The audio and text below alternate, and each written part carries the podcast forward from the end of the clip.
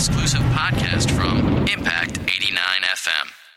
WDBM East Lansing. Bringing you sports from NBA to NHL to NFL and more. But more importantly, bringing you the full rundown on MSU Spartan Sports. We cover it all. Get us on the phone at 432 3893. And now, the Spartan Sports Wrap on Impact Exposure. Welcome to the Spartan Sports Wrap here on 88.9 WDBM East Lansing. Ladies and gentlemen, my name is Dave Harinkyu. I will be your host as usual for this next hour. As always, my lovely co-host Megan to my right today. Mm. Megan, how you doing? Good. I'm good. I'm graduated. Graduated? Me as well? Yes. It's so fun. It's weird. It's strange. It's very weird. It's strange. I'm sitting at home. I'm like, what do I do now? Like, I guess I go to work. I guess. Well, I have a week off, but one week off. Yeah, I took a week off. Okay, well that's good. No, but between starting a full time job and you know school, I kind of needed the week. Some off. vacation. Yeah. To understandable. Yeah, I, I'm gonna be working a lot, so Hey, nothing wrong with that. Congratulations on getting that job, though. Oh, thank you. That, that's great to hear. And uh, again, congratulations out there to all the 2012 graduates here at Michigan State University. Uh, definitely a great accomplishment. And congrats to everyone out there. Hope everyone had a safe weekend as well. I know you graduated, but we got to maintain the safety out there, right, uh, children? Uh, we do have a lot to get to in today's program, but we do have two special guests on today's show as well. And first off, Alex, great to have you on the program.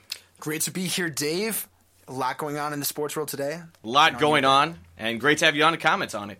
Yeah, great, great to be here. Of uh, course, today marks the Game Five shot of Michael Jordan. That was back in his prime time years pretty big day today. That's awesome to hear. Jordan, one of my favorite uh, players. I know if you're listening out there, James, I know you don't like him, so you better call in and I rebuttal this. Pretty... about that. Yeah, he, he couldn't he couldn't take this. it when I used to you know grind uh, him on that because uh, who doesn't like Michael Jordan? Everyone likes him. but we also do have another guest in the house, and that is David. David, great to have you on the show. Uh, great to be here. Uh, good to have you, man. Again, we have a lot to get to on today's program. We are going to talk a little Michigan State football news, kind of talk about the bowl championship series. Um, they are talking about seriously going to a playoff system. Mark Hollis, the athletic director for Michigan State, and Brandon, uh, Dave Brandon for the University of Michigan have commented on that system, what their thoughts are on it. We'll discuss that a little bit as well. Some other Michigan State news for you: a player leaving, a player getting uh, picked up there by the Redskins. We'll discuss that quite briefly. We'll also talk about the Detroit Tigers, now 14 and 13 in the American League Central Division, only two games back of the Cleveland Indians. Cleveland Indians winning their first game of the doubleheader today, beating the Chicago White Sox eight to six. What we want to talk about the Tigers what are you most impressed with, and what are you least impressed with 27 games into the season? My marker is always more around a 35 to 40 game mark before I really judge teams, but I think we're still close enough to that to really discuss what we like and what we don't like about the Tigers. We'll also go into talk about Junior Seau. Uh, big news here over the weekend and late last week. Junior Seau, at the age of 43, committing suicide with a single gunshot wound to his chest which has sparked a lot of debate about the dangers in football, depression, concussions. We're going to get into that and talk about that in depth. We'll also be discussing the Floyd Mayweather Miguel Cotto fight, which took place here Saturday night, Saturday night in Las Vegas. But more importantly, will Pacquiao and Mayweather ever fight? Will we ever get what we want here in the bout that I think everyone's been waiting for for many years now. We'll also have a little mention of the Kentucky Derby for you for all you horse fans out there. And we'll also have some NASCAR for you as usual from Megan. Don't forget the phone number 517 432 3893 is the phone number. Give us a call all show and let us know what you think. But we are going to start with Michigan State and the playoff system or the plus one system, however you want to talk about it. Mark Hollis and Dave Brandon uh, you know, met with uh, the other commissioners for the 11 football sub uh, division conferences, plus Notre Dame athletic director Jack Swarbrick. They met to talk about the future of the BCS conference. And still, they say a lot of details need to be hammered out with this, but most likely there will be a 14 playoff system after the 2014 season. Dave Brandon, again, AD from Michigan, says, quote, I'm not opposed to one versus four, two versus three, plus one concept. I don't see it as a true playoff system. It's a clever way to come up with one more football game. I'm not sure I call that a playoff, but it makes everybody feel better. Call it a playoff. End quote. Mark Hollis also said, quote, I've made comments before that I'm in favor of exploring a process that would allow some form of a four leading to two, leading to one format. I guess you can perceive that as being a plus one or other system. This is something. I mean, the BCS has been under controversy since 1998 when they come up with when they came up with this system. Every year, teams feel that there are you have your teams that feel that they were left out of the mix. They're not going to the bowl they thought they should be deservedly going to. The playoff system won't necessarily correct that. But Megan, I'll start with you. Is the playoff system you as a college football fan? Would you rather see the playoff system still? You know, have them implement that, or are we fine with the BCS? I've never liked the BCS. Okay. I'm one of those people that have always said that the BCS is flawed. But if you think about it, there's not a system I think that can be perfect that everyone's going to like. Um, I think it's a I think it's a good concept to explore. I think it's a good thing to look at. I don't think it's something that you look at and say no, absolutely not. I think it's something they should look into a little bit. Um, but I think it's a step in the right direction, maybe to kind of help the flaws a little bit. Because I mean, not not to like bring this into it, but Michigan State fans, you know, will find every single possible way that we get screwed every single year not going to a BCS bowl. Always. Always, and you know They they, didn't deserve to go to a BCS. they bowl do they do deserve to go to go to a BCS bowl. Eh, I don't know about a BCS bowl. I mean, I mean, so, under the system, they were ten and three, I mean, if you want to talk about like Wisconsin, were they more or deserving eleven to go? and three. Excuse me. Yeah, Well, it was, the problem is, you know, we got penalized for losing in the championship Yeah. game. Michigan State had control of that destiny, though. They win that game, Right. They're going to the Rose Bowl. I don't know. I, I think it's a good thing to explore. I don't think it's something that should be completely just forgotten about because a lot of people are unhappy with how it is. That's just how I feel about it. Well, they definitely are. I mean, David, Alex. I mean, obviously, we're all fans of college football. To you, what does the BCS mean? The way we have it right now. Um, A lot of people complain about it, but I mean, A lot of people do, but at the same time, a lot of people understand you're never going to have that perfect system. So what's wrong with this one? I don't know.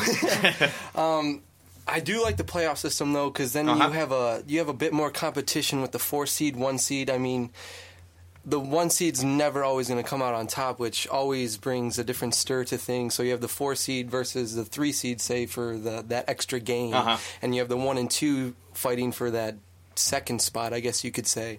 I mean, uh, just like Megan said, it's not I mean, I say that they should explore it, and I mean, it doesn't hurt to take that road and try and find different results, different answers, and see how the people like it. Without a doubt, I mean, I think just one of the, the few things that people they and they have to hammer these details out, of course. But where do you play these games at? A lot of people have been saying they should stick to you know just the sites of the Rose Bowl, the Sugar Bowl, the mm-hmm. Fiesta. You know, they, they should stick to those bowls. Some others say they should be played at campus sites. With regard to that, Alex, what do you think with that? Well, well the, the, the location of each game obviously is a key. I mean, it's huge. It really is. But but what I think this really comes down to, as much as Megan did say that Michigan State cordially will get gypped once in a while of a spot, but I think it really comes down to those three, four teams that are ranked really high at the end of the season: TCU, Boise State, those teams that are arguably arguably going to play in that championship game that end up not getting the chance because of their division and the rating of the BCS and how they organize it. I think that's going to be the key issue of this playoff system. And even though in any Pac-10, any Big Ten division, a- any playoff would be great, just like they do it in the Big Ten conference tournament in college Yep. basketball. But to me, it only comes in certain circumstances.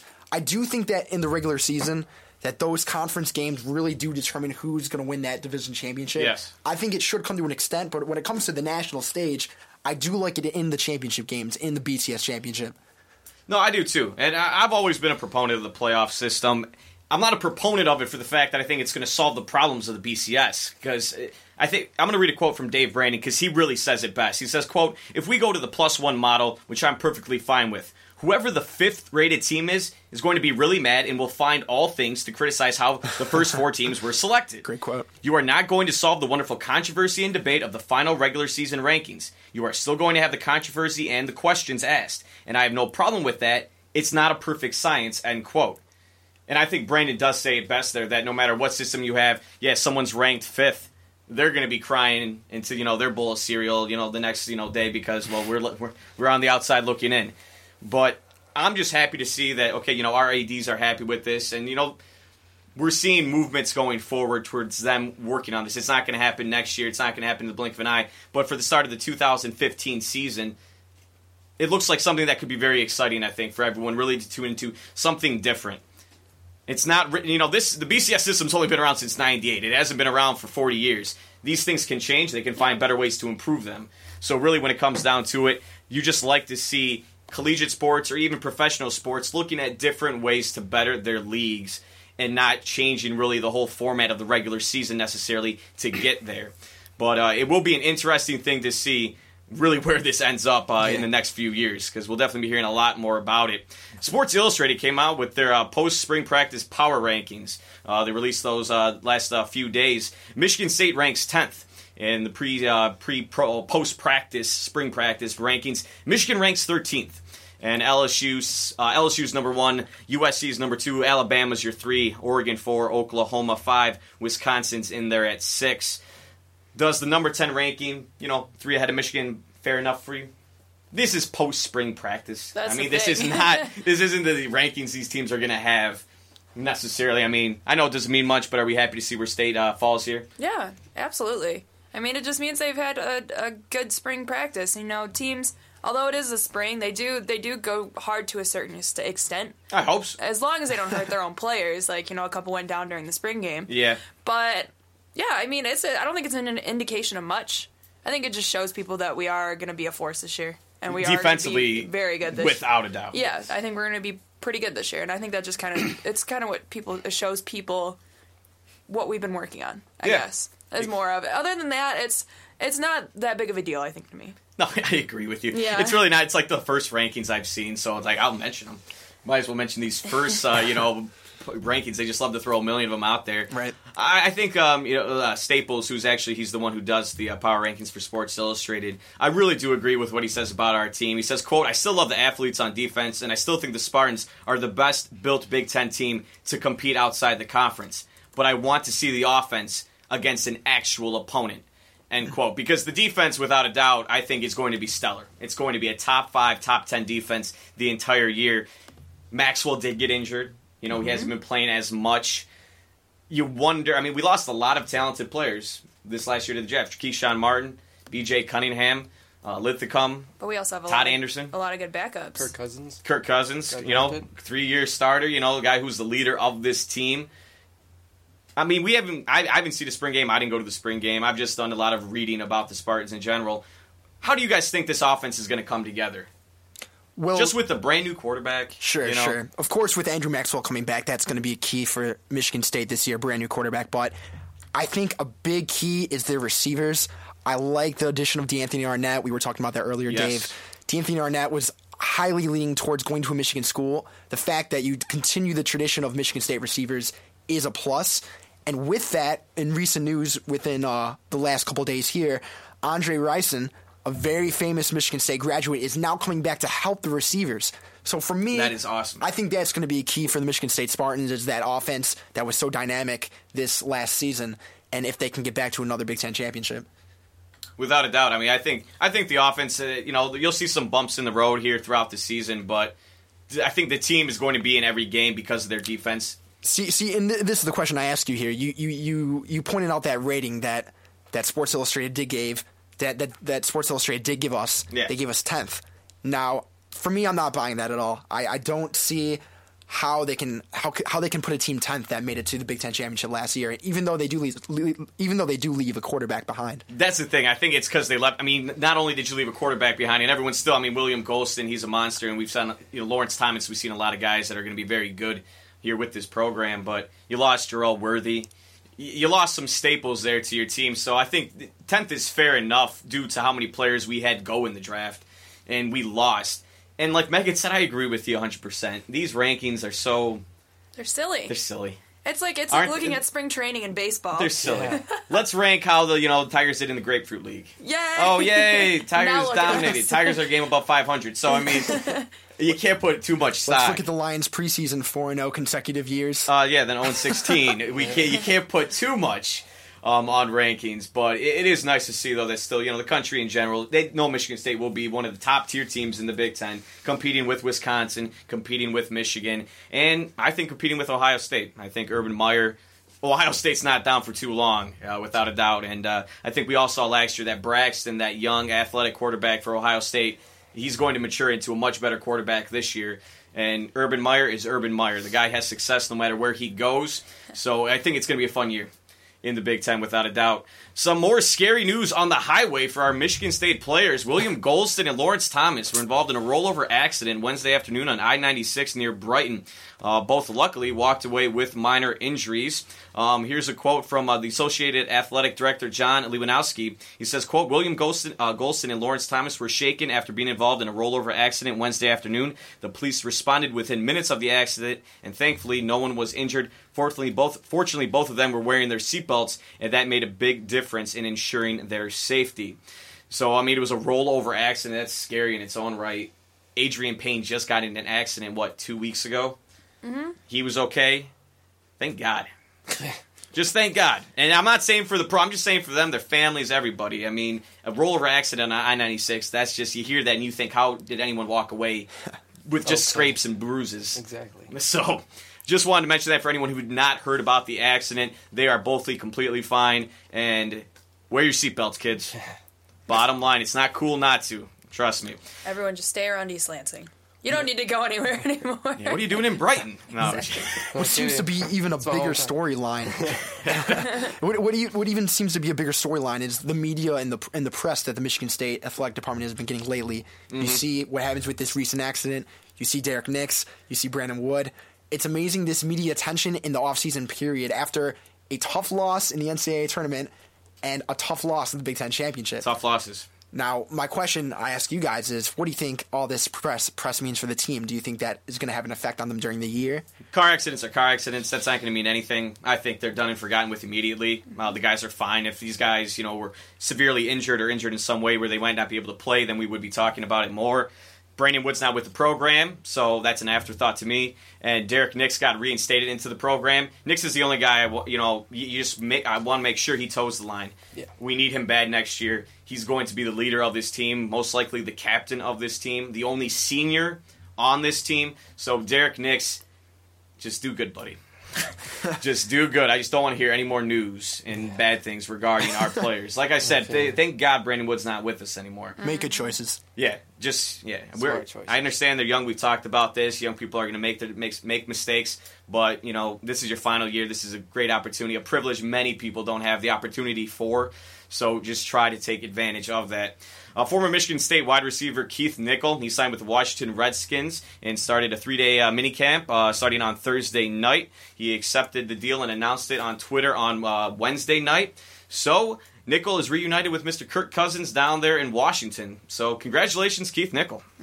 They were getting a lot more slack for that again. Did you hear about that? What, more ESPN? complaints? Yes, they have three Oh. three quarterbacks, quote unquote. Now, I mean, That's a Keith- funny joke, but know. yeah. Uh, ESPN's blowing it way out of proportion. Which I think I was watching. Yeah, Around the Horn ESPN will make a mockery of anything Yeah. when they feel like it. But Entertainment Sports Programming Network. yeah, pretty much. Uh, they decide to blow up whatever they want. Mike, Sh- you know, Shanahan just said RG3 is their starting quarterback from day one. I, I- I don't think we ever doubted that. No. I think we knew RG3 was going to be the guy, and I still, everyone wanted, a lot of people wanted to slam them for picking up Cousins. I thought it was a smart decision to have. We've all seen what happens when you don't have backup quarterbacks that are decent or backup quarter, or you don't have backups at all. The Lions had to deal with that, you know, two years ago. No Stafford, Hill breaks his, you know, forearm, and then you got Drew Stanton in there. Which is, I'm not knocking Drew Stanton, but still, you need to have as many backups as possible. So I think Cousins is a great pick for him. Why not? You know, sexy Rexy, as I like to call him. He's going to be gone. He's not staying with Washington.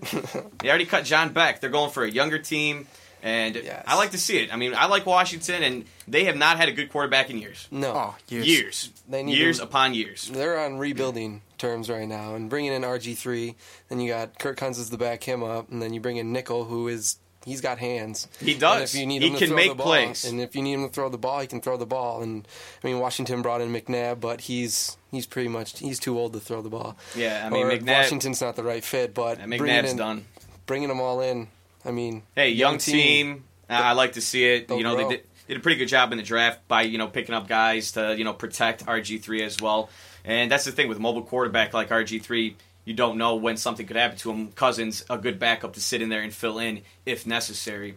Uh, we did lose a player here for uh, the Michigan State football team. MSU long snapper Mac Giampapa left the program for personal reasons. This is an article from Detroit News. They confirmed this on Friday. He says he wants to be closer to his home in Jackson, Tennessee. He did play all 13 regular season games last year, his freshman season, but he was suspended for the Outback Bowl for an indis- undisclosed violation of team rules. So, long snapper, gone. If he wants to be closer to home, good for him. Another violation of a media frenzy getting out. Yeah, media friend, personal reasons. Not a big deal. No one nationally could even. I mean, I barely noticed this story on Detroit News. I'm just Yeah. I'm just on it too often, uh, messing around. But yeah, our long snapper is no longer with us at this point. Again, the phone number is 517-432-3893. If you want to call and comment on the Michigan State football team, as we were speaking of the playoff system, give us a call. But we are going to dive in to our Detroit Tigers. The Detroit Tigers had a two-game series uh, last week here against the Kansas City Royals. It was supposed to be a three-game series, but the Monday game was postponed due to a rainout. They're going to make that game up on September 24th, uh, pretty much the end of the season. So that's when uh, they will make up that game. But on Tuesday, they got a nice win, nine to three against KC at Comerica. Porcello getting his second win of the season, pitching a very solid game. The Tigers bats coming alive in this ball game. Finally, uh, I haven't seen this team score that many runs in a minute pretty much since the Boston series uh, to start the season off. So very nice to see a good win there. A very tough loss for the Tigers on Wednesday, losing three to two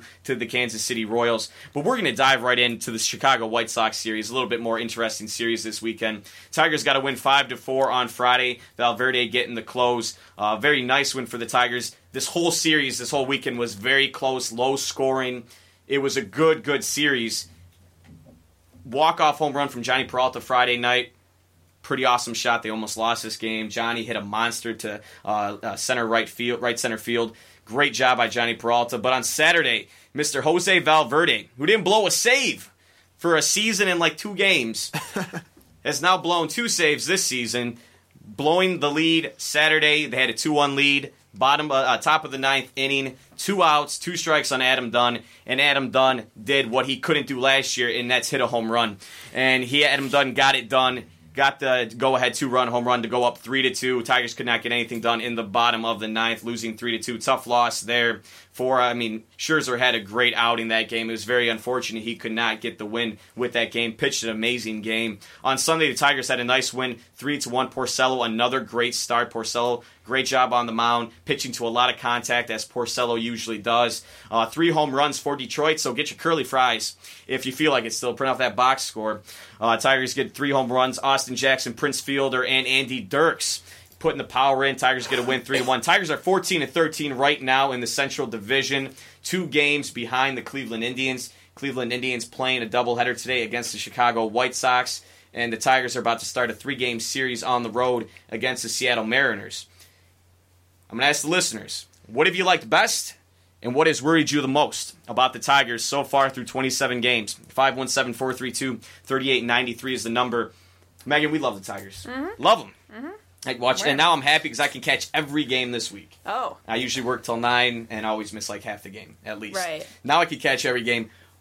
What do we think of the Tigers right now? see, I'm I I don't. Ugh. It's gonna be tough for me to say just because this weekend's been so crazy with graduation. Yeah. I haven't really been able to watch. Very But I mean, it's a general idea. General I mean, idea? lower scoring games this Right. past weekend. Good pitching from Porcello and Scherzer, who we had question marks about from last week. This team is playing 19 of 24 games on the road the rest of this month. okay. They're not terrible on the road. No, they're not. They're, they're they're pretty much exactly even compared to the road and you know on home. I mean, on the road they're five and four. At home they're nine and nine. See, that doesn't bother me. So they're they're very the even. road. Yeah. Um, it sounds like from what you've been saying, it sounds like they're starting to figure their pitching out, Mm-hmm. um, which is good because I think that's what we were on them the most last time we talked about this. Definitely. Um, the one person I've been hearing a lot of people talk about on top on top of me talking about him is Andy Dirks. Um, last year he got sent up and down, up and down, back in you know Toledo, back up here. Then someone else would come off the DL and he gets sent back down to Toledo. Like, but he's I think he's proving that he deserves to be up in the in the major leagues. Um, Should this guy play every day? I don't think every day. Okay. But I think he's getting to that point where he can play a lot. Um, I think he's a great defensive player, great outfielder, and his like you said, he, he's starting to hit. He, he's definitely starting to hit. The kid's batting now right now what three thirteen. Right. I know that's only been at forty eight at bats this season, but he has a nine ten OPS. He's slugging. He's slugging better than uh, you know Cabrera's slugging right now. He's slugging five eighty three. Right. So I mean, Dirks is hitting. I agree with you. I think he's a better defensive uh, left fielder than I mean, Ryan Raburn. Ryan Raburn. Ryan Raburn. I think he should go away too. Ryan Raburn. You're batting 134. The new Brandon Inge of the Detroit Tigers. Ryan maybe Raburn. maybe Leyland will wake up in two years and get rid of him. Maybe. we will see. Alex, you know, watching the Tigers here, I know we've talked. to You're a huge baseball fan. What have you liked best, and what has worried you the most here? I mean, we're not too far into the season. Oh, it's, it's very early to still to, to still start, but the thing for me that really defined the Detroit Tigers this week was starting pitching. You look at statistically a 2.14 combined ERA this week. Fantastic. A lot of no decisions. There only has been one winning pitcher this week, but I do like the fact that Scherzer, Porcello, as we were talking earlier, they're finally coming around. They've had a lot of close jams that they've gotten out of, especially because of their hitting, of course. Yeah. Got a guy like Prince Fielder, Fielder the other day hitting that monster 423 to left. Um, for me, though, the worst thing of the Tigers so far, it's got to be the relief pitching. Valverde, a guy who consistently has been a reliable closer now, two blown saves on the year. That to me is a key characteristic. Um, we were talking earlier, jo- Joaquin Benoit, also a high ERA to start the year. These are guys that are getting contract numbers, That are pretty big. pretty big guys, pretty big investments from the team. I compare something like this, like a Valverde, to Heath Bell from Miami, just got demoted as from the closer role. Look, you look at a guy like Valverde, 35, going on to his late, his early 40s. A guy like Heath Bell, same kind of situation. Getting older. Contract year, Heath Bell getting a contract with the Miami Marlins, new team. That is a big concern for me. As you see the Miami Marlins fall, I am a little worried that the same thing can happen to the Tigers. So my question for you and also the listeners: Is there a guy out there that can back up Valverde? Do you see a guy in that in that bullpen? Honestly, I mean, Belo's not a closer. I think Belo's the best guy we have in long relief. I think he's Great arsenal. probably the best best guy we have in the bullpen. Honestly, we're paying Valverde a lot of money, like you said, and he's just going to have to figure it out. I'm not going to put too much into two blown saves. I know that blown save statistic is kind of funny in the fact that so much has to go perfectly right for that guy to get that save. A lot of the times, it's not even on him. It could be a defensive error. It could just be honestly a great play or a great hit made by the opposing offense my thing is really just the pitching as a whole, not to just focus on Valverde. Valverde does need to figure it out. Valverde, like me and Megan have talked, he's always a guy that is going to get you, you know, your brow sweating and you biting your fingernails those final three outs of the game. You know, David, looking at this team, what's the thing that worries you most? Is it the pitching? Yeah, I uh, t- agree with the pitching. We need uh, guys to step up behind Verlander. I mean, we he's had his no no, and uh, there Valverde is good, but he's sometimes he's inconsistent. But I mean, we got the bats. We brought in Fielder, huge pickup. Just like Megan said, Andy Dirks right now he's second behind Laird in batting average for the Tigers. Cabrera and Cabrera's Fielder batting great. He's doing a great job. They're all doing their parts. So, I mean, along with the pitching and the uh, the young guns or and the other guys, they need to step up their bats. We can't always rely on Fielder and Cabrera to hit a bomb like late in the game. I mean, I don't follow baseball a lot, but I mean, behind Verlander, we need more support. Yeah, I mean, I think the pitching's starting to come around. Uh, Doug Fister is coming back tonight. Doug Fister, Huge. who was on the he was on the DL for uh, around 20 days. Uh, he was off, uh, you know, kind of late uh, late April. He had a strain in his uh, side.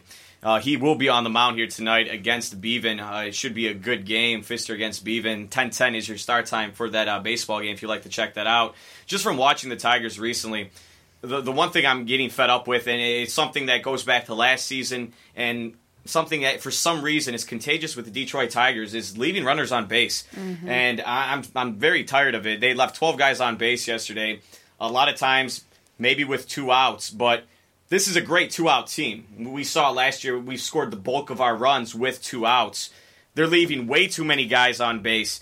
They do only rank. I mean, their ranking isn't bad. They rank fifth best in all of baseball for runners left on base with 6.33 runners per game, but that statistic is not indicative of your game to game play. And Dave, I do want to point out that I think a key for that reason of that low percentage of runners left on base is Brennan Boesch. The number two spot consistently has been Placido Polanco in the past Tigers in the past in the past decade. Placido Polanco before he was tra- that he was eventually transferred over to Philadelphia. Yeah, he said, I want to go to. I mean, his contract was up. He wanted to go back to right. Philly. He was consistently a number two guy, second baseman that can produce.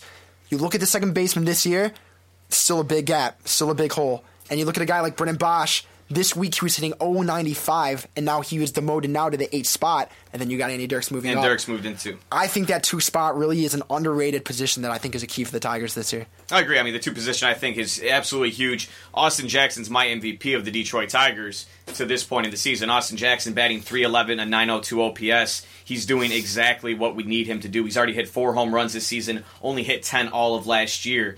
So Austin Jackson really doing what we need from the leadoff position. Prince Fielder, he's doing well. He can hit for more power. His slugging's a little low for my liking. I think Fielder figures that out. Cabrera's going to get it done. But yeah, Brendan Boesch, he's batting 205 total right now, an OPS of 556. Everyone seems to sometimes forget Brendan Boesch is struggling because he cranks a homer every now and then. But really, Boesch at the two spot is not doing as well as we need him to be doing. And they need to just get runners in. Whether it's playing a little more small ball, I know Leyland doesn't like to do it, but there are times Leyland needs to get somebody home and do the little things, whether it's dropping the bunt, doing a suicide squeeze, getting extra runs. Because even yesterday, with as great of a game as Porcello pitched, this game was still two to one late in this game. You still felt the whole time the Tigers could lose it, Yeah. and you can't have that. It's just it's unacceptable. The Tigers are only two games out. They're not behind that much. Don't get me wrong at all, but. This is going to be a competitive division between Cleveland and Chicago. I think the rest of the way. Minnesota looks like they're going to fall into a pit, and Kansas City's not doing too much better right now at 9 and 18. So Detroit, they're going to have a lot of games on the road here. As you mentioned, Megan, it doesn't bother me. They're over 500 on the road, but it's not easy for a ball club, just for guys when you can never go home. I mean, 19 to 24 games. That's a lot. The only home series you're playing the rest of this month, you'll have two games at Comerica on 16th and 17th against Minnesota, and then three games against the Pittsburgh Pirates when they kick off uh, one interleague series.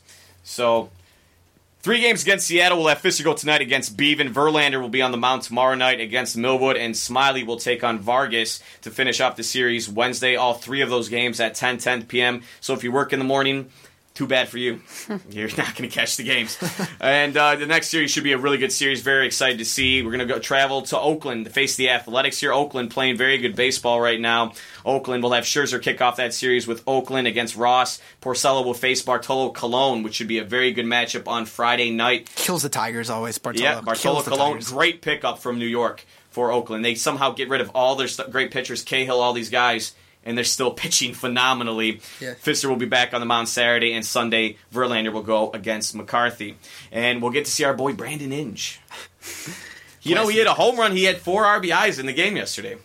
I told you, this is what Four happens. RBIs. We get rid of people and then they just go nuts. That's all he's going to do, though. Trust me. I mean, it's it's not going to be some Brandon Inge batting like 320. Uh, you know, he ends up with 55 RBIs. You never know, though. I guess I don't know for sure. it's sure. baseball. It is baseball, and Brandon's got a smile on his face like none other now. And he's happy to be gone. I think everyone's pretty happy. And now we can all start booing Ryan Raburn. Woo! but uh, we are going to take a quick break here on the Spartan Sports Wrap. When we get back, we're going to just talk a little, little bit more baseball. Just some of the other teams' surprises in the American League East, National League East. Some teams that are doing a lot more than we thought they would. We'll also get into the junior Seau topic about concussions in football, depression. NFL's been under a lot of scrutiny lately. and We're going to get into that. Floyd Mayweather, Pacquiao talk, Kentucky Derby, NASCAR. Phone number is 517 432 3893. You are listening to the Spartan Sports Wrap on 88.9 WDBM East Lansing. You're listening to Impact Exposure. For more variety than you'll hear on any other station, listen to the Impact Prime Primetime, where you can find a different specialty show every night of the week. Friday nights at 10 p.m., get ready for The Mechanical Pulse, where we're spinning all the house, trance, drum and bass, electro, ambient, and remixed music you need to get the weekend started. You'll hear live interviews and DJs spinning straight from the Impact Studios and the best new music on the scene. So tune in every Friday night at 10 p.m. for Mechanical Pulse. Only on 88.9 The Impact. Have you ever considered donating your blood? If not, perhaps you might reconsider. By the time this announcement is through, 15 new people will need blood. In fact, blood is needed by one in every 10 hospital patients, and there is almost always a shortage. There is no substitute for human blood. It cannot be manufactured. It can only come from those willing to donate. To learn more or make an appointment, visit redcrossblood.org. Reconsider blood donation. It's about life. Now back to Impact Exposure. And welcome back to the Spartan Sports Wrap here on 88.9 WDBM East Lansing. Dave, Megan, Alex, and David here with you. Uh, I have about 25 minutes left, so we're going to really dive right in. But we were discussing the Detroit Tigers and MSU football. So if you guys still want to call in, comment on that, still give us a call 517 432 3893. We're going to briefly discuss just some of the other teams in Major League Baseball right now. And most surprisingly, the Baltimore Orioles. Best record in baseball right now 19 and 9. They have a three and a half game lead over the Toronto Blue Jays, a four game lead over the Yankees, and a seven and a half game lead over the Red Sox. The Yankees and the uh, Yankees and the Red Sox, the bottom teams in the American League East right now. Very surprising. Baltimore, Tampa Bay, and Toronto on top of the AL East. Texan, Texas, as we assumed, is on top of the AL West, with Oakland trailing only by three and a half games. The Washington Nationals as well, making some headlines. 18 and 10 right now, leading the National League East. They have a half game lead on the Braves, and that division is going to go the distance, I think. It's a very competitive division, very close. The Phillies, one of the best pitching staffs, they just can't score. They are four and a half games out right now in the National League East. St. Louis Cardinals have the lead in the NL Central, two and a half games over the Cincinnati Reds, and the Houston Astros did lose yesterday, but had won five straight to get back to almost 500. They're 13 and 15 right now. And the LA Dodgers behind Matt Kemp are leading the National League West at 18 and 10. Matt Kemp, an absolute monster. That's all we can really say about him. What team just stands out to you the most right now that has, you know, is doing something that we did not expect? To me, this is a no-brainer. It has to be the Baltimore Orioles. You look like a you look at a team like Boston getting swept from the Tigers the first series. Now they're getting swept by the Orioles. You look at the NL that that division, that Orioles division, the AL. Is this division as powerful as it was two years ago, three years ago? I don't think so. And I do think that yes, the Baltimore Orioles are a big story, but it does come at the cost of the fact that the teams this year in the AL East, I don't think are that competitive as they were. Okay, Megan. I don't know. Who do you like? I mean, Baltimore's a good story. The Nationals, they're a pretty good story. I like Oakland. Oakland, I always like the Athletics. I guess the better question is can Baltimore hold on to the AL East? We're early into the season. Yeah. Look at Cleveland run away with a crazy record to start last year, and they faded like none other. Does We- Baltimore we expected maintain this lead? Does Baltimore maintain this division lead? I don't think so. Okay. I think there's just too many games left. I mean, what do we have? Like 140, 100, like 130 something. Basically, like, yeah, 135. Yeah, Yeah. 135 games left. Yeah, it's just like which is, yeah, a few. like like you said, a Just a few, few. just a few. Um, no, like you said though, Cleveland Indians doing extremely well at the beginning of the year, and then by the time we get about halfway through the season, you and I both said they're gonna fade. They're not Oh, they'll gonna fade. last, and then they did. And They I, did? I just think baseball's too unpredictable. Oh, yeah. I think um, you know a team can be hot, and then all of a sudden they go cold, and they don't they don't get hot again. You know, and I I don't think they're gonna hold on to it. Not saying that they're gonna be terrible. And Yeah. they're going to start losing every single game, but I just don't think they're going to be able to hold on to a lead like that. Like I mean, because Tampa Bay's right there. They're only a half game behind them. Toronto, with you know behind uh, you know Bautista, they're right there in three and a half. I'm not putting the Yankees out of anything. They are the New York Yankees. They're only four games out. Please don't discount the Yankees, ladies and gentlemen. Never. They're the Yankees. okay, they're the Yankees. The Boston though, Boston though, I don't think that's an aberration. Boston's looking like a team that will miss the playoffs. At least Oh. right now, the way they're playing, Buchholz has a nine point something ERA going right now. Everything's in dysfunction in Boston. I don't think one thing's going well for them out there. Bobby Valentine, this is going this year is going to test, you know, his cojones. It's going to be very tough for Bobby Valentine and that fan base in Boston to accept this team with the way they're struggling. They've lost five straight now again. I know they had picked it up. But See, and I don't know what your opinion on on this issue is, though. That Theo Epstein now going to the Cubs. Do you think that front office change had anything to maybe do with it? I think the whole regime change definitely did. I mean, you bring in, I mean, Francona, who's I think one of the best managers in the game, maybe behind Scioscia. It's going to affect how you know your ball club runs. I mean, Francona was their guy. Valentine's tough nose, and who says a lot of the guys necessarily respect him? He's already called out Youkilis, already created a little uproar. You know, Yeah. Pedroia had his comments in regard to that. So early too. And, and it's early. Boston had the same rough start last year, and then they had a great run, and they still missed the playoffs. uh, on the final day. I thought they weren't either. I, I, didn't I say I thought they were going to make it? Yeah, Yeah. Dang. dang. Called out. but uh, baseball, it's, it's looking great. I think uh, it's a lot of great division. I don't think anyone's really necessarily running away, even as well as the Dodgers have been playing. San Francisco's just four games back of them right now. Everything is very close here in the National League and the American League. So a lot of great baseball. Yay, Magic takes over the Dodgers and That's right. doing well. Dodgers, Dodgers. I'm happy they're good. They're a team that it's good for baseball when the Dodgers are good. One of the most you know famous franchises of all time. I mean, they came from Brooklyn. Obviously, they're in LA now. and But- after they went bankrupt. and they had too. Frank McCourt, who was spending that money like it was an ATM. That you know his his ball club. It was never ending. absolutely terrible, Frank McCourt. But they seem to be back on track, Good. and that's good for the Dodgers. I've always liked the Mhm. Dodgers.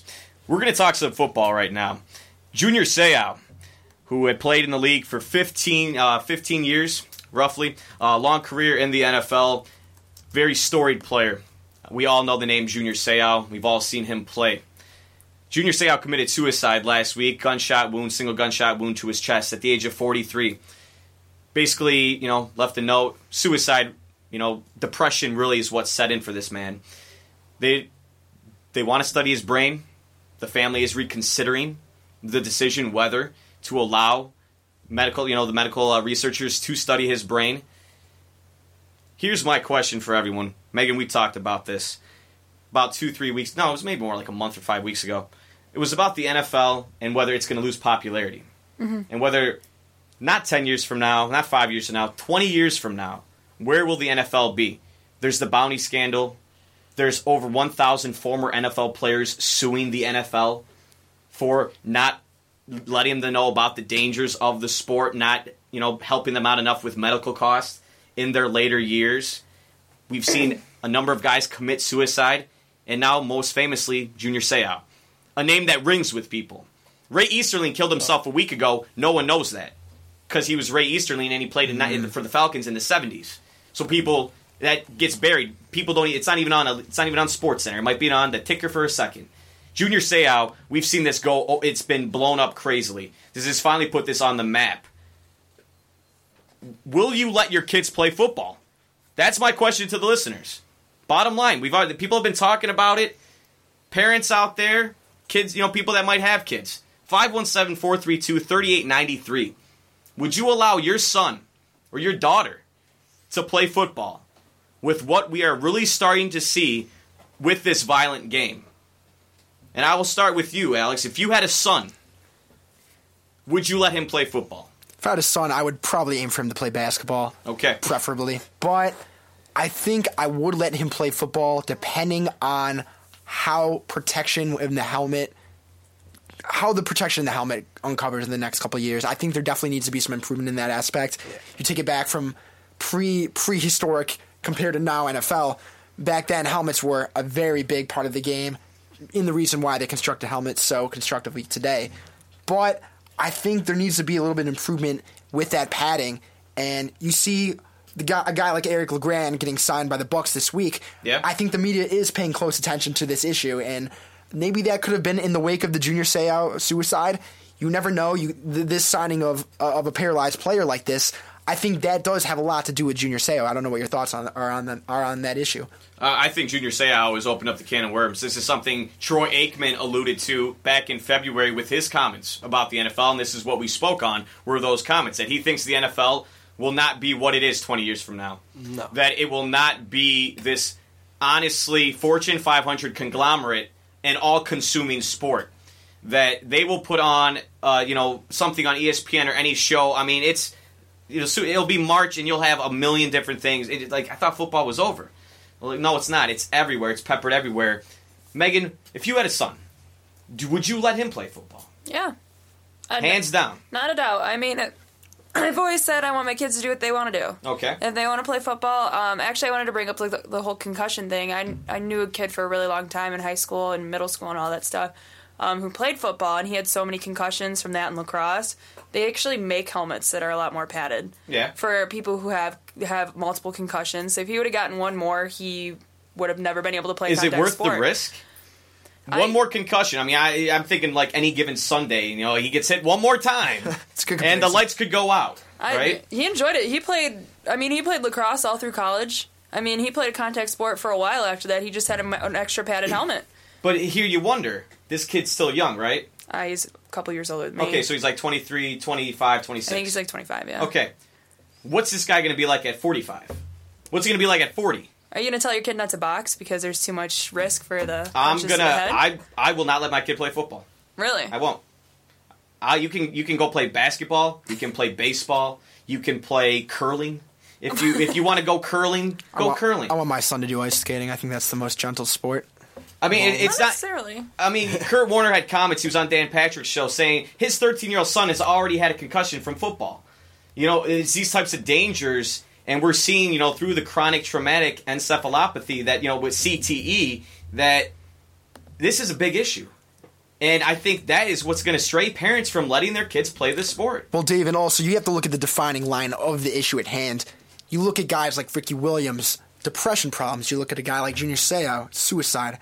There are many issues that come from football. It's what part of it do you focus on, whether you let your son play or not? Because a mother can be just just as concerned about her child getting depressed and going on a more radical path in life, like Of Ricky course. Williams did, or you can you can contact him more with the physical aspect of it.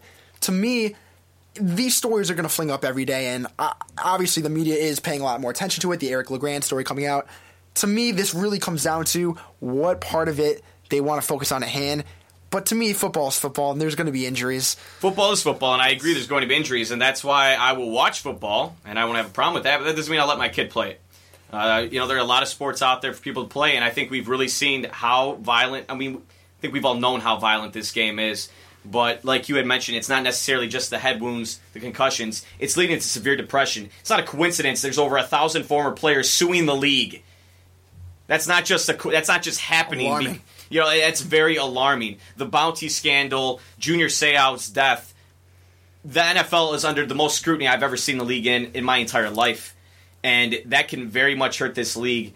Not to mention the oversaturation, as we had discussed, Alex, that football is on too many days a week. I said it. It's on too many days a week. The NFL's on too many days. You, what was exciting about the NFL was that it was on Sunday, and then you had your Monday night game. That's what got me jazzed up growing up to watch football. It, I'm not jazzed up anymore when I'm when I hear about football games like it's the NBA or the or baseball where it's on every day. When you saw when you saw when when the NFL started to do Thursday night football games, how did you feel about that? Kind of dumb. Why is it on Thursday night? Well, probably because of the fact Why that is it and why is it on NFL Network? That- that's even dumber. Well, not just that, but you look at what's going on in the NFL season. You've got the NBA starting to loom towards more October. You got college football. I feel like with the amount of even more sports sports media even increasing today, you're going to start to see a lot more blackouts within NFL games. Yeah, I, I, I definitely think You've seen you it will. firsthand with our Detroit Lions. You have a million times. millions of times. A million. I had to go to Paul Revere's because he had a satellite dish. It's the only place I could watch the game at. Beat ups. You know, back then. But you know, David, let me ask you: Would you let your kids play football? Probably junior football, and that's it. Okay, so yeah, play at a younger age, have some fun with it, but I don't want you to really try to take something else a little it. further. Yeah, there's certain people that are meant for the game, and I don't know. I'm I'm not the biggest guy, and I know my kid's not going to be six foot five and catching balls in the end zone. But I mean, I played junior football. Was sixth, seventh grade. Wasn't that much of contact because kids can only hit so hard. But Yeah, without doubt. as soon as you hit the high school level, those kids are relentless. They want the ball. They're going to take you out. And when you got high school rivalries, they just want to annihilate anyone who has the ball. And you see it in the NFL. Like as soon as the person has the ball, there's five, six guys running at you. Imagine 350 pound guys, five of them just landing on you. I, got, mean, I got to say though, in a later note, there is the lingerie football league. I know there is. Tell your kids that that may, that may be the way to go. I don't think boys are going to be playing in the lingerie football no, league. no watch. That but- would be terrible. You want to you, you maybe do a little Joanna man, you know, a little, Chihuahua man. You can't cover what's down there though with those shorts that they wear. Probably guys. not. You'd be surprised what some guys. may Probably do. not. But the NFL is they're going to go through tough times. Um, Yeah. My one thing I, before we change topics, what I do want to say is I was just upset the fact that it took someone like Junior Seau to die before every analyst, every journalist, every pundit in the world decided to finally say, "Oh yeah, okay, yeah, this is kind of a problem." It shouldn't have taken that much. Shouldn't have taken a big shouldn't- name player. it that's what I'm saying. It shouldn't have taken just Junior Seau, an, you know, a Pro Bowl player, to kill himself for us to finally start in the media to pay attention.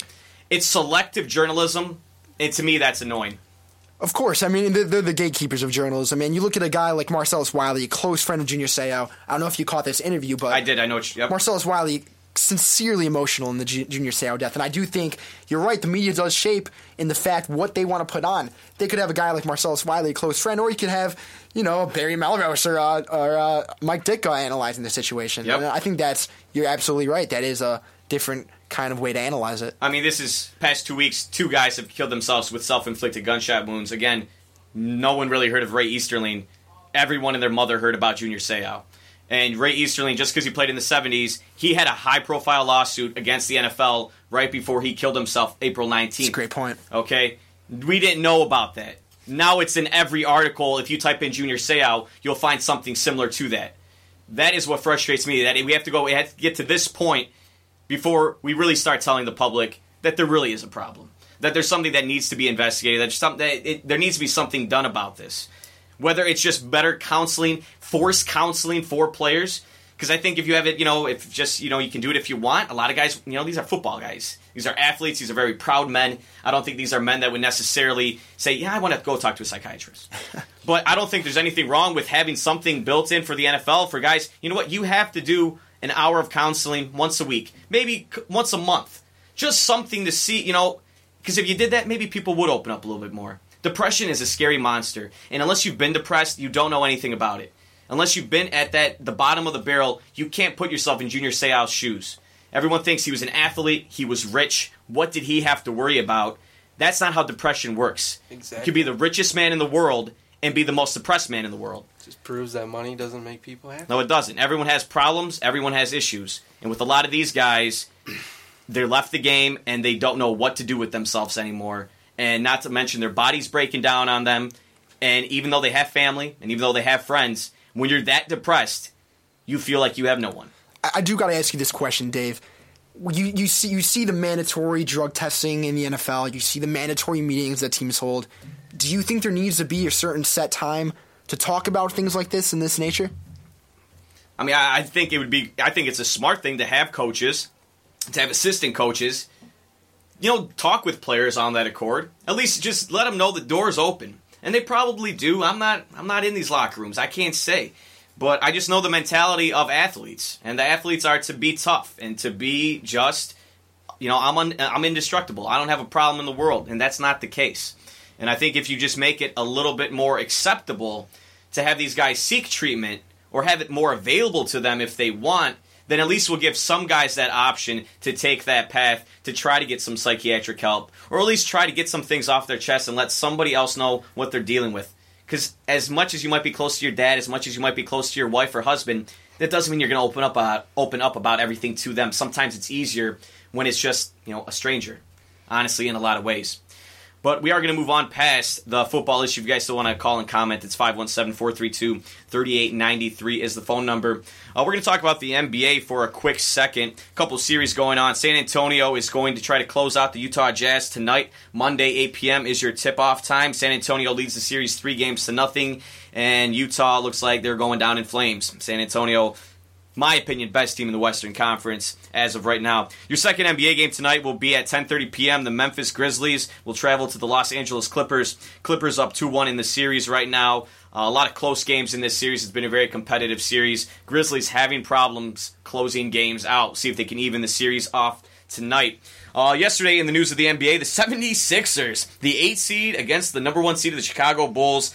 The Bulls lost again, losing 89 to 82. 76ers have a three games to one lead on the Bulls right now. The Bulls, after losing Derrick Rose, Joakim Noah with a twisted ankle, not playing in Game Four, looking like the best team, the best team, the team with the best record is going to be knocked out of the playoffs, which is a very disappointing season, uh, ending it to the season for the Chicago Bulls. The Celtics absolutely destroyed the Atlanta Hawks. The Atlanta Hawks this team is so annoying. They have so much talent, and they stink it up every year in the playoffs. Celtics up three to one now after uh, winning 101 to 79. They had a 37 point lead at one. This is a playoff game, and they had a 37 point lead against the Hawks. Hawks looking discombobulated. Lakers go up 3 1 in their series against the Denver Nuggets. Lakers win a close game 92 to 88. Nice three point uh, hit late by Steve Blake. Great pass from Kobe Bryant to really seal that victory for the Lakers. Lakers up 3 1 there. And the New York Knicks finally got their first playoff victory in 12 years, beating the Miami Heat 89 to 87.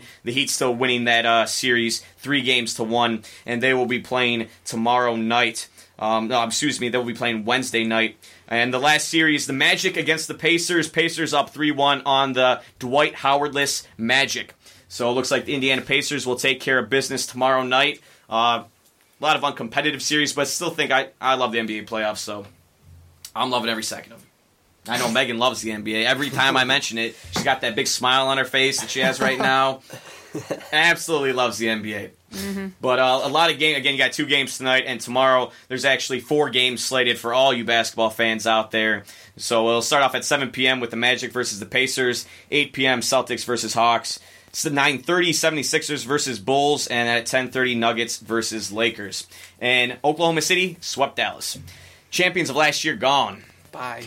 See you later, Dallas. Losing Tyson Chandler too much, I think, for the Dallas Mavericks. So what's going on in the world of NASCAR? The World of NASCAR.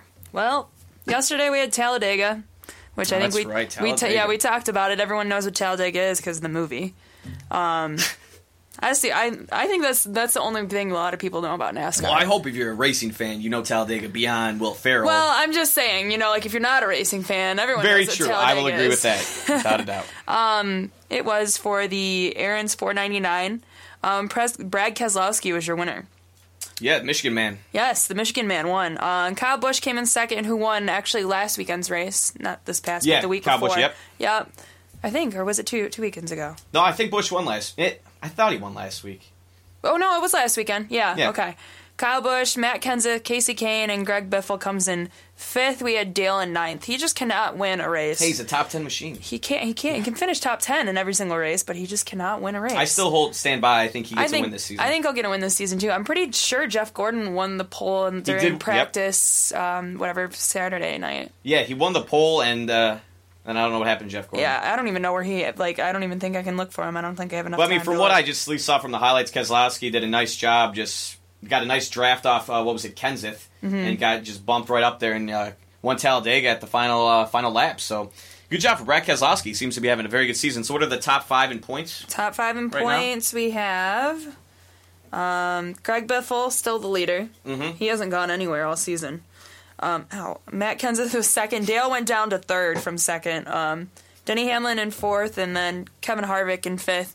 Uh, next, uh, May 12th, so that's Saturday. I only know that because my birthday is Friday. So, um, 6.30, there will be at Darlington for the Bojangles Southern 500. What do, you, what do you want for your birthday this year? What kind of win? Dale, er- she wants an Earnhardt Uh, Jr. Dale Earnhardt, Dale Earnhardt Jr. fave. win. So I just said my, My birthday fave. wish would be Brandon Inge to hit over 300 on a new team. I would just laugh in his face. If Brandon batted like 285, I would lose it on the A's. Even if just 285, I'd lose it. I think he's starting a trend of the joke of Detroit is Brandon Inge. Maybe if, if he does well on his new team, I, I think that's more of a laughable joke than how poorly he played on the Tigers. Just uh, what's unfortunate about Brandon, me and Megan discussed this, is he was with us for 12 seasons. I just don't like the booze. It's it's not professional to boo someone who's been on your team, who's went through a hundred loss season, who went to the World Series in 2006, played very great for us. It just we all know he had to go, but I wish the fans would have held a little more class. We all, you know, you can say that he had to go and understand that he's batting like crap. We all understand that, but every time he stepped out there, I felt bad for him every time you hear those boos. I mean, how do you, you know, after 12 seasons, you're getting booed daily? Kind of depressing. You can boo Ryan Raburn as much as you guys want, though. I will agree with that. You can definitely boo Ryan Raburn. I don't care what you do to him. Nope, boo Ryan Raburn. Any Jim Leyland favorite is what I like to criticize. He is. He's like the Jim Leyland his- pet. His type of guy. is Brandon quote- Inge was an Illich pet, and that's why Inge was with us for a little too long. That's because he was the hometown hero. He was Brandon Inge. He was around forever. Exactly. Yeah. Hard to let him go. Anyone who watched the Kentucky Derby, if you didn't miss, uh, you know, if you it was like two minutes, so uh, really you can miss this race in about you know a three minute, four minute. You flip and you miss it. 138th uh, Kentucky Derby took place here on Saturday, and I'll have another. uh, which is the name of the horse.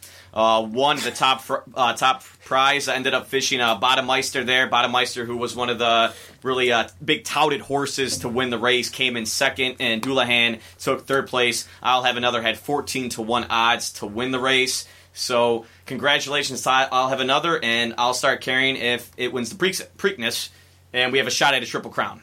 Yeah, every year. That's what I'll wait for. If it wins the Preakness, I'm watching the Belmont, and we'll see if we can get our first Triple Crown winner since 1978.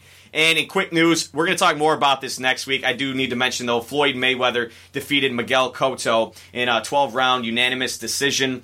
Uh, Floyd Mayweather uh, actually getting a little bloodied in this fight. Cotto uh, hit him with some nice left jabs throughout the fight, but still, when it came down to it, Mayweather landed more punches, was more dominant throughout the fight. Uh, many people that scored the fight had Mayweather winning this fight by about four to five points. So Mayweather stays undefeated. 43 and 0. He's about to go serve a three month jail sentence for domestic violence. Um, he did. Uh, he was allowed to uh, basically petition the judge to put back his sentence uh, to June first, citing that the hundred million dollar economic impact his fight would have if he did not fight in it. So Mayweather's going to serve three months, and he just made thirty two million dollars on this fight. So not a bad day for Floyd Mayweather. So I wouldn't mind sitting in jail for three months for thirty-two million. so I just want to thank all of our listeners for tuning into tonight's program. Always a pleasure, without a doubt. We'll have a brand new show for you next week, and next week we will definitely get into Pacquiao and Mayweather. Will they fight? Will it finally happen? I don't know. We will talk about that next week. For everyone here at the Spartan Sports Wrap, my name is Dave Rincu. I'm Megan. And Alex and David, I really appreciate you guys coming on here today. Definitely a pleasure. And out there, hope you guys all have a great evening. Drive safe and stay out of the rain. You've been listening to the Spartan Sports Wrap on Impact Exposure. Tune in every week for more of the greatest sports information, news, and analysis. Here and only here on Impact 89 FM.